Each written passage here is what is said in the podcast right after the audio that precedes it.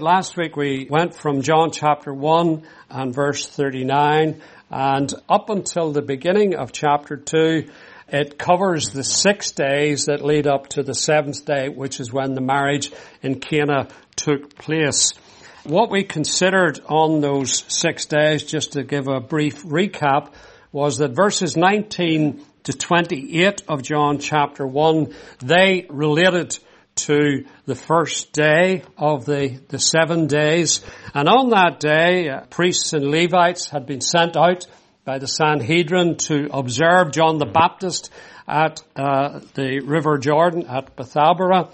And uh, they were there basically to interrogate him, to try and find out who he was or who he claimed to be. He denied that he was the Christ. He denied that he was the reappearance of Elijah. He denied that he was the, the promised prophet of Israel. But he did affirm that he was the one referred to in Isaiah 40 and verse 3, the voice of one crying in the wilderness. He was to be the forerunner of the Messiah. And he said that there is actually one amongst you that you do not know. And so although he was obviously the center of attention to those who were interrogating him, he was seeking even then to deflect attention away from himself to someone else. And so the Lord was observing all that happened on that first day.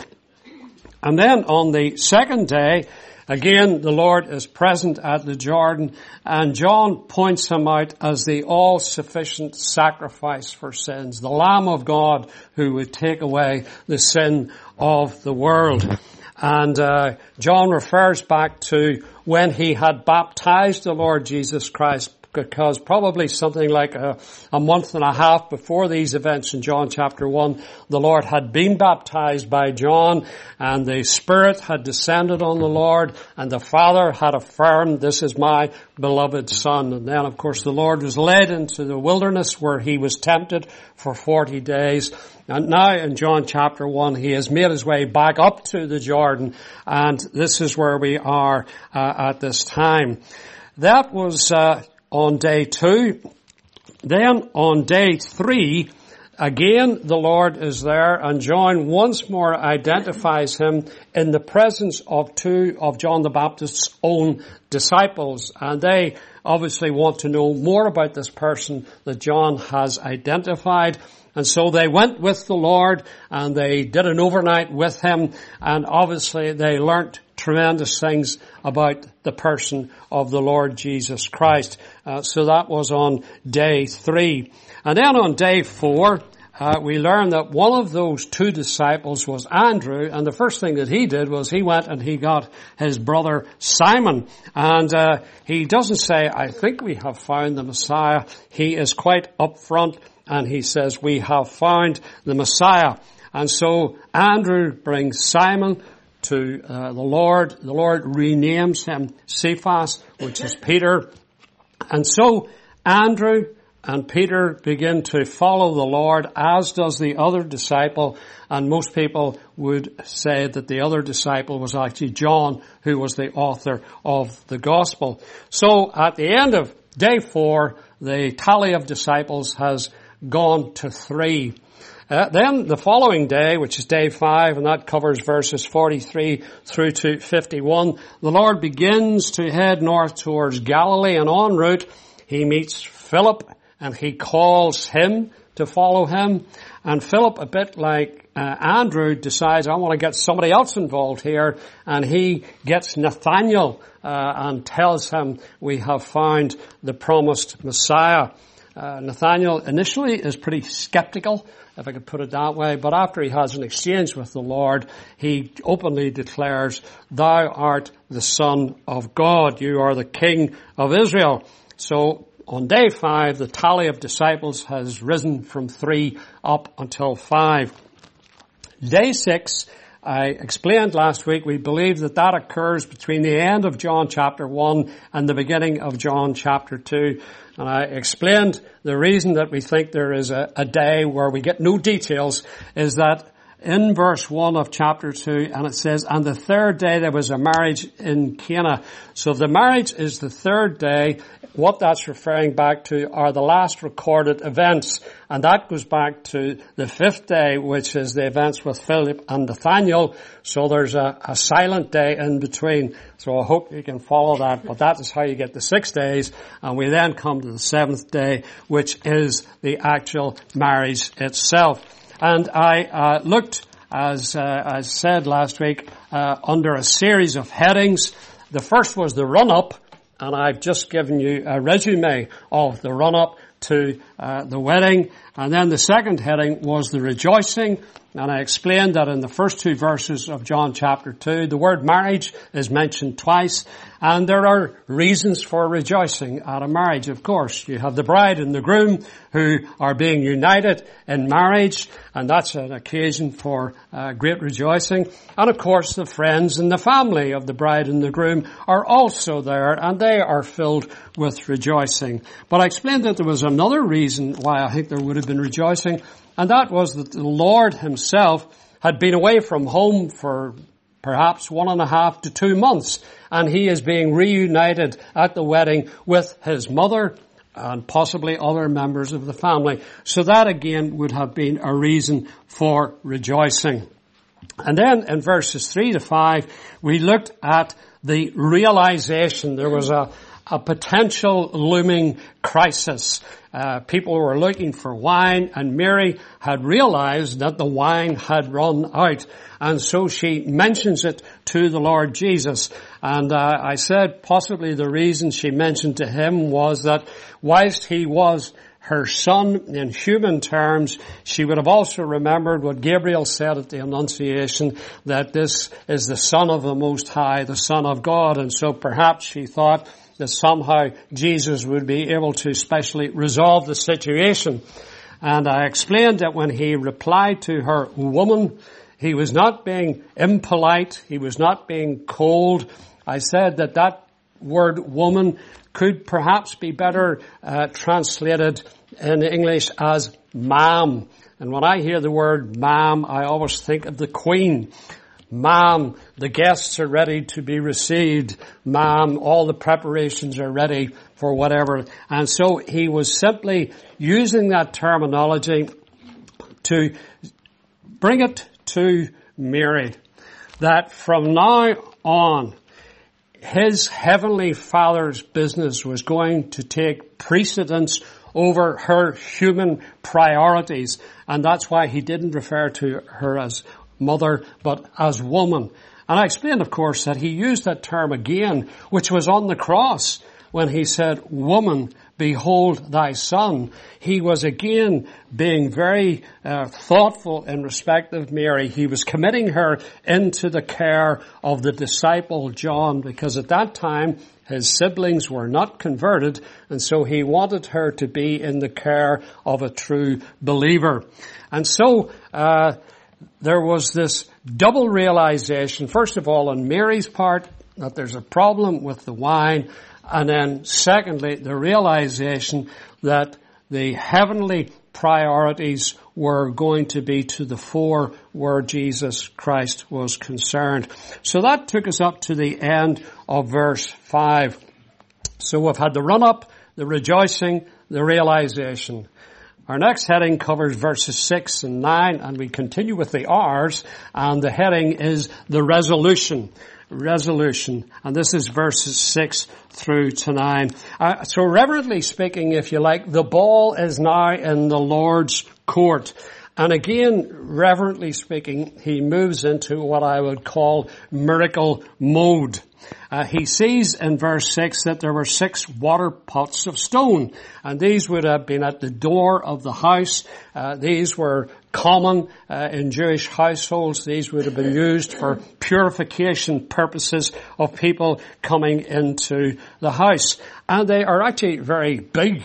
Uh, because uh, it says that they hold two or three firkins apiece. Well, a firkin is about nine gallons roughly. So you're talking about something like 27 to 30 gallons of water would have been in each of these stone jars.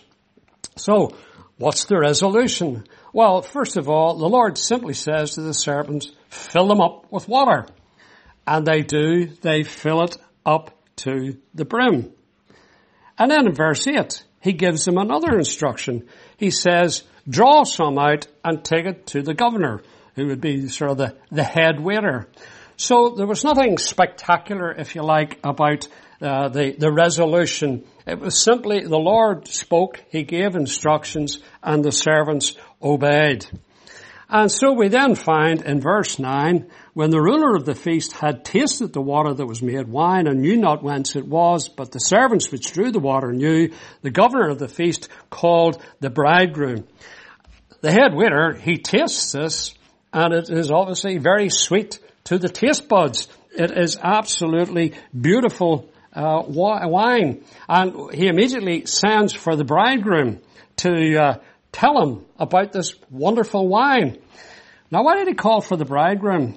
Well, you see, in those days, the bridegroom was actually financially responsible for the catering. Uh, I'm glad that that custom didn't hang on to when I was married uh, 32 years ago, or when Ray and Sue uh, was married uh, 50 years ago. Uh, the, the, the poor bridegroom would have had to pay for the catering, but the head waiter he brings the bridegroom over and he says, "This is absolutely wonderful wine." So the resolution was very simply: the Lord told the servants, "Fill them up, and then draw it out," and that was the result. In verse 10, we find the response. We've had the resolution, now the response. And it says, uh, the, every man at the beginning to set forth good wine, and when men have well drunk, then that which is worse, but thou hast kept the good wine until now. The, the head waiter is totally surprised by all of this because what had happened is totally contrary whatever the norm was in those days.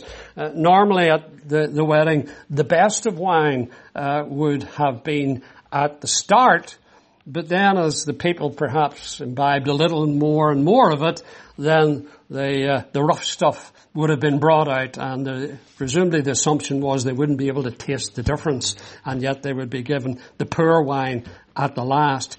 But this was totally inverted the good wine was being kept to the last. So the response was simply surprise on the part of the head waiter. And then in verse 11, we have what I call the revelation. This beginning of miracles did Jesus in Cana of Galilee and manifested forth his glory and his disciples believed on him. We don't actually know whether the, the bridegroom was really aware of all that was happening. You know, uh, he was probably busy with other things, probably didn't recognize that there was a, a looming crisis of the wine running out. And so he was probably surprised uh, when the head waiter uh, brought him over uh, to, to taste this wine and so on. He probably maybe then was slightly surprised by what he discovered, but he was still in the dark as to how it had all come about. But we know that the disciples would have been aware, as were the servants also, who had followed the instructions of the Lord. So where the disciples were concerned, this was truly a revelation of the Lord's divine glory. Their faith, which was still fairly fledgling at that stage, would have been affirmed and strengthened. And the purpose of the Lord's uh, miracles was in some degree to affirm and strengthen the faith of those who believed. But there was also another reason for the Lord carrying out these miracles, and it was really directed towards disbelieving or unbelieving Jews. Because in John 5:36, the Lord says this, "But I have greater witness than that of John." And remember, John the Baptist did no miracles, whereas the Lord has been doing them. But I have greater witness than that of John. For the works which the Father hath given me to finish bear witness of me that the Father hath sent me. So this revelation, whilst to the disciples, it would have been a strengthening of their faith. It would have been uh, a confirmation of things that they had already previously believed in their heart that this is the promised Messiah. It would also have been a revelation to the servants, for instance, who had filled the water uh, pots up and then drawn off the good wine.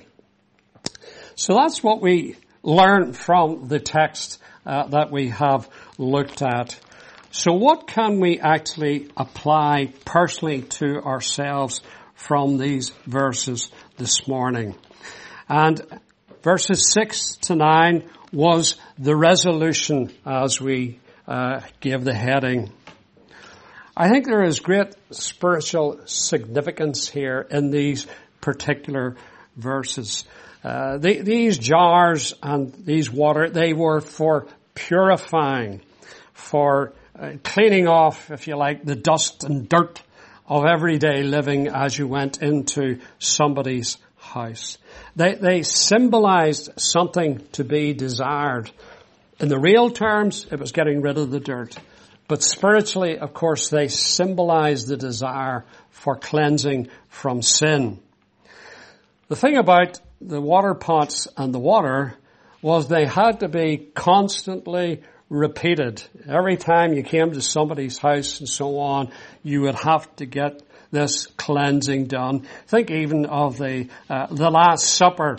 Uh, when you know the disciples met, uh, most likely in the house of uh, John Mark and his mother, uh, and they were going to uh, have the uh, the Lord's Supper instituted and so on, and nobody had washed the feet, nobody had cleansed the feet on the way in. And probably the disciples were looking at each other saying, well, I'm not going to do it. And eventually the Lord gave a real practical demonstration of humble servitude when He got down and he washed the feet of his own disciples. And of course, Peter objected to it. Oh, you'll never do that for me.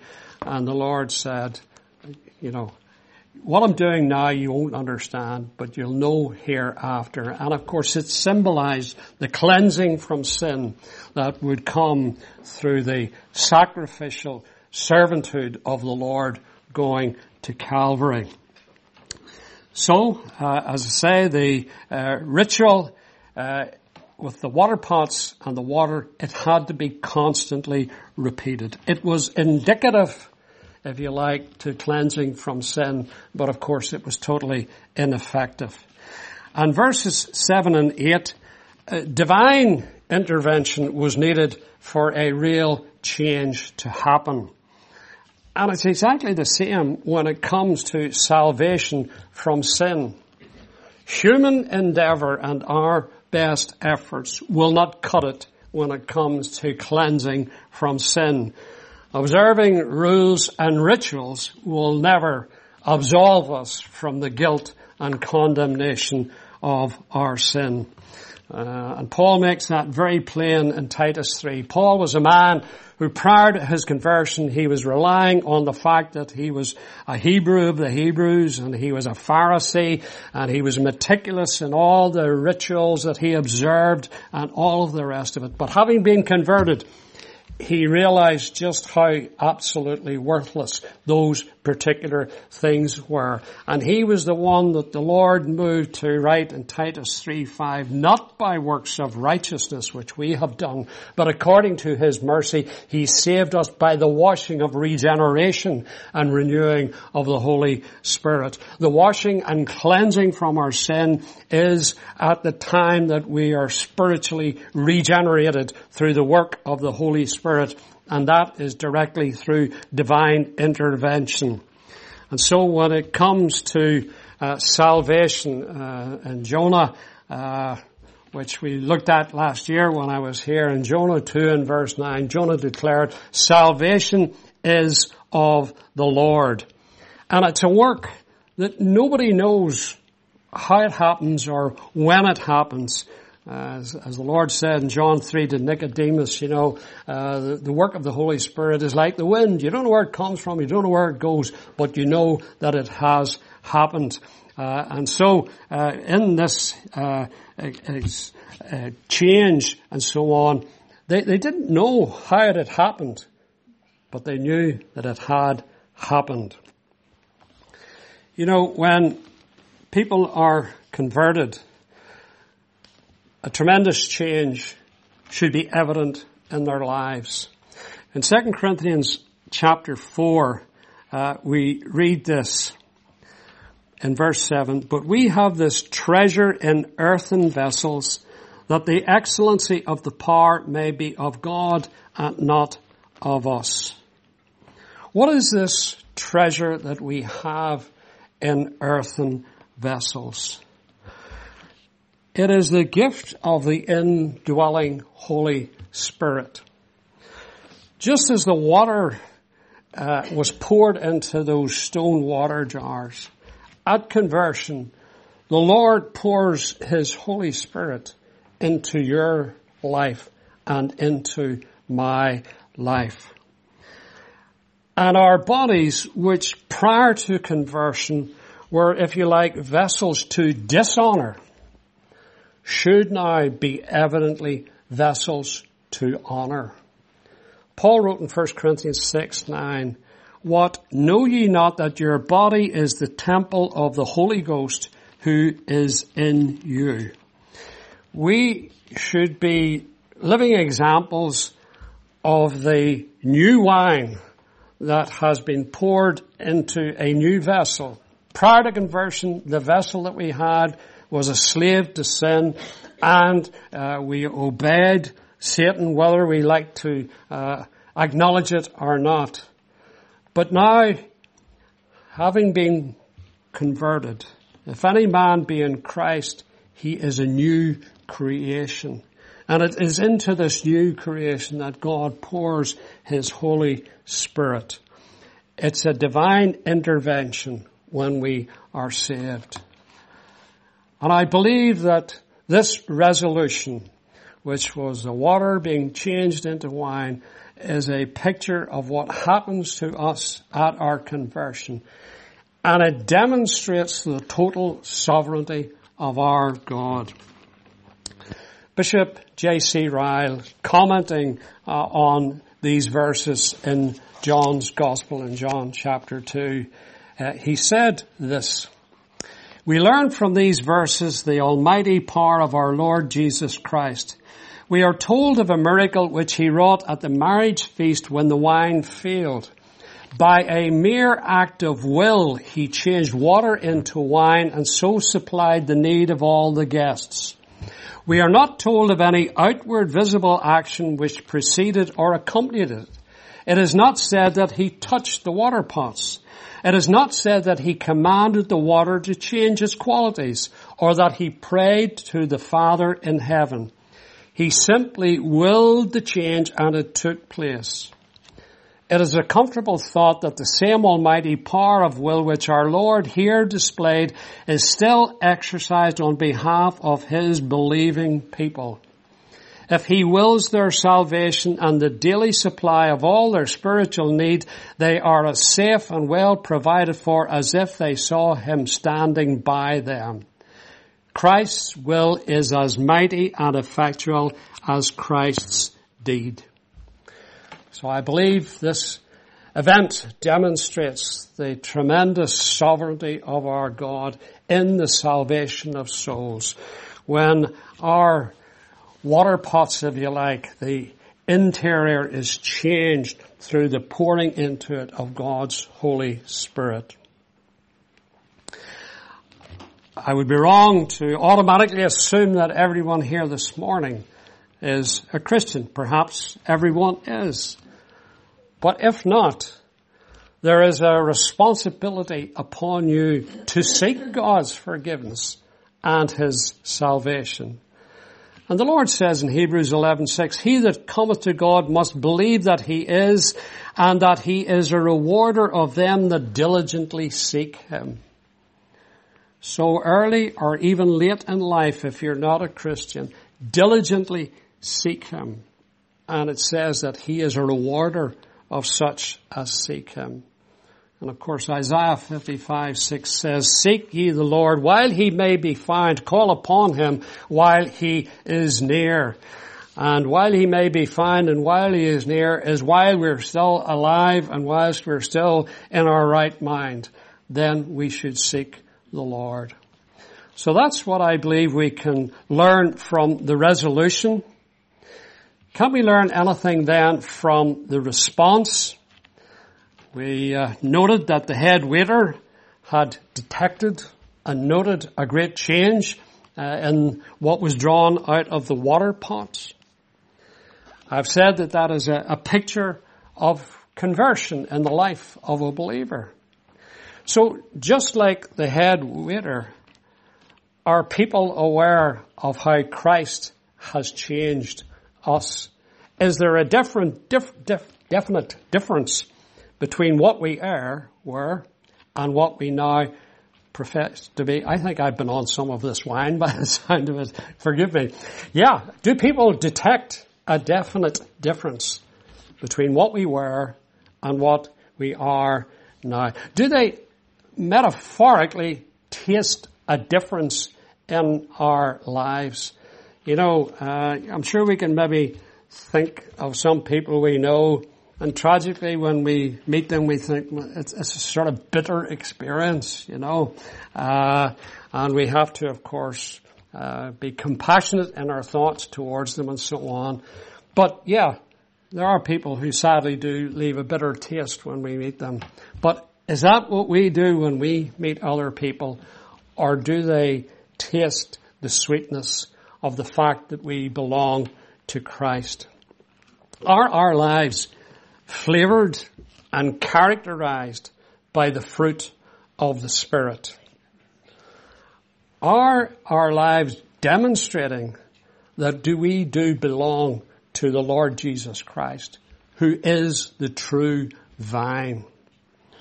So that's what I believe we can learn from the response. The head waiter detected the obvious change. Do others detect the obvious change in our lives?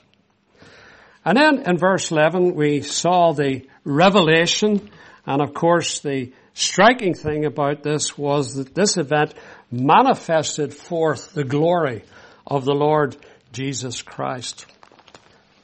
Quite simply, do our lives manifest forth the glory of the Lord Jesus Christ? We are to be His ambassadors, His spokespersons, His representatives, His witnesses here. And is your life and is my life manifesting forth His glory.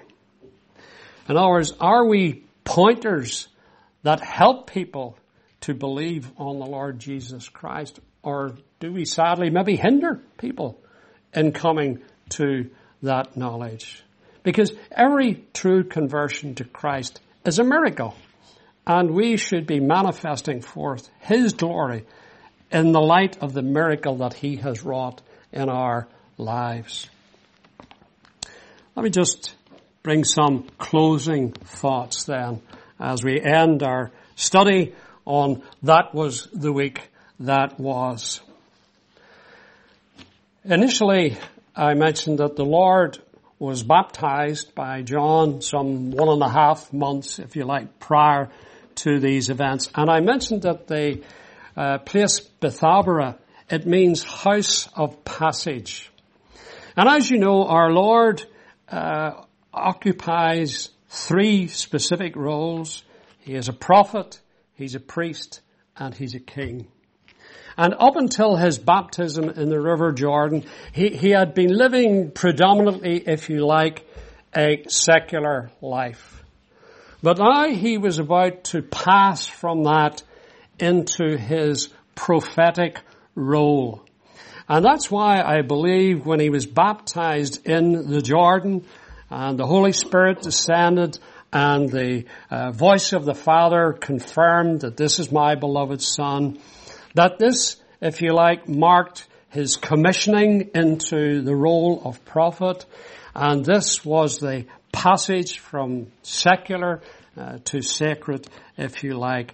And so he went through that uh, in the Jordan, and then he went down into the wilderness where he was tempted, and now he's passing up again past Bethabara, and again it's symbolic. He's leaving that area uh, to head to Galilee, where the ministry is really going to kick off, if I could put it that way. And that's why this was the beginning of miracles here at the marriage in Cana.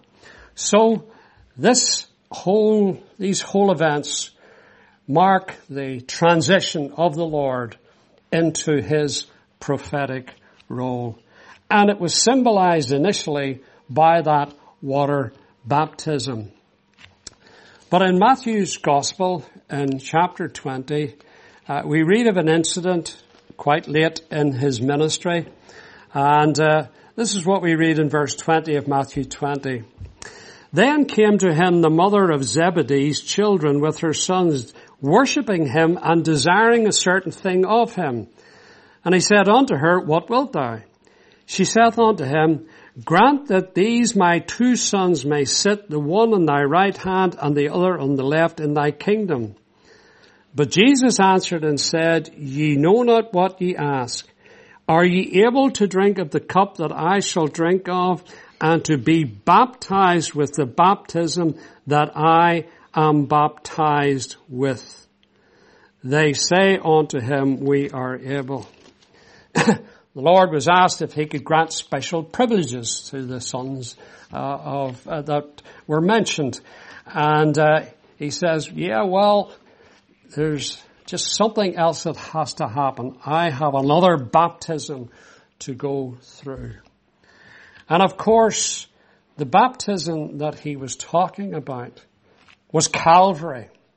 This was going to be a baptism of fire. And just as the water baptism marked the transition into the prophetic aspect of his ministry, so Calvary marked, if you like, the transition into the priestly role. In fact, it really began with his great high priestly prayer and the baptism of fire on Calvary's cross marked the culmination of his priestly role. Because of course, the prophet wants to bring God to the people. The priest wants to bring the people to God. And to do that, sacrifice was required. And so, on the cross, the crucifixion of the Lord Jesus Christ was in fact a baptism of fire. Uh, just as the fire fell on uh, the sacrifice on Mount Carmel and consumed the sacrifice, so the fire fell upon Calvary. And of course, like the burning bush, although it fell, it didn't consume the Lord. But he did give himself as an offering for sin. And then three days later, he rose again, demonstrating that the sacrifice for sin had been accepted. But this is what we can learn. We can learn that this miracle was the beginning of a road it followed his water baptism down in Jordan, but it would eventually lead to the baptism of fire on Calvary's cross. And so, I think we can learn much from that was the week that was. And we should be so grateful to our Lord Jesus Christ because he knew what lay ahead even as he began this ministry in Galilee at this wedding and he gave the first demonstration of his power. He knew what would eventually happen. And the purpose of John's gospel is beautifully summed up in John chapter 20 and verses 30 to 31. And this is what we read. And many other signs truly did Jesus in the presence of his disciples, which are not written in this book, but these are written that ye might believe that Jesus is the Christ, the Son of God, and that believing ye might have life through his name. I'm certain that at the marriage in Cana, there were those who believed on him because of what they have seen. and that they will be in glory and that they will join in the marriage supper of the Lamb, which as I mentioned last week will also be a time of great rejoicing for us because you and I as believers, we will be meeting our Lord face to face, the one who loved us and gave himself for us. But as well as that rejoicing, as I said last week, there will be the rejoicing that at that marriage we will be reunited with friends and family who have gone on ahead, who have died in Christ. And what a day of rejoicing that will be. May the Lord bless these thoughts to our hearts today.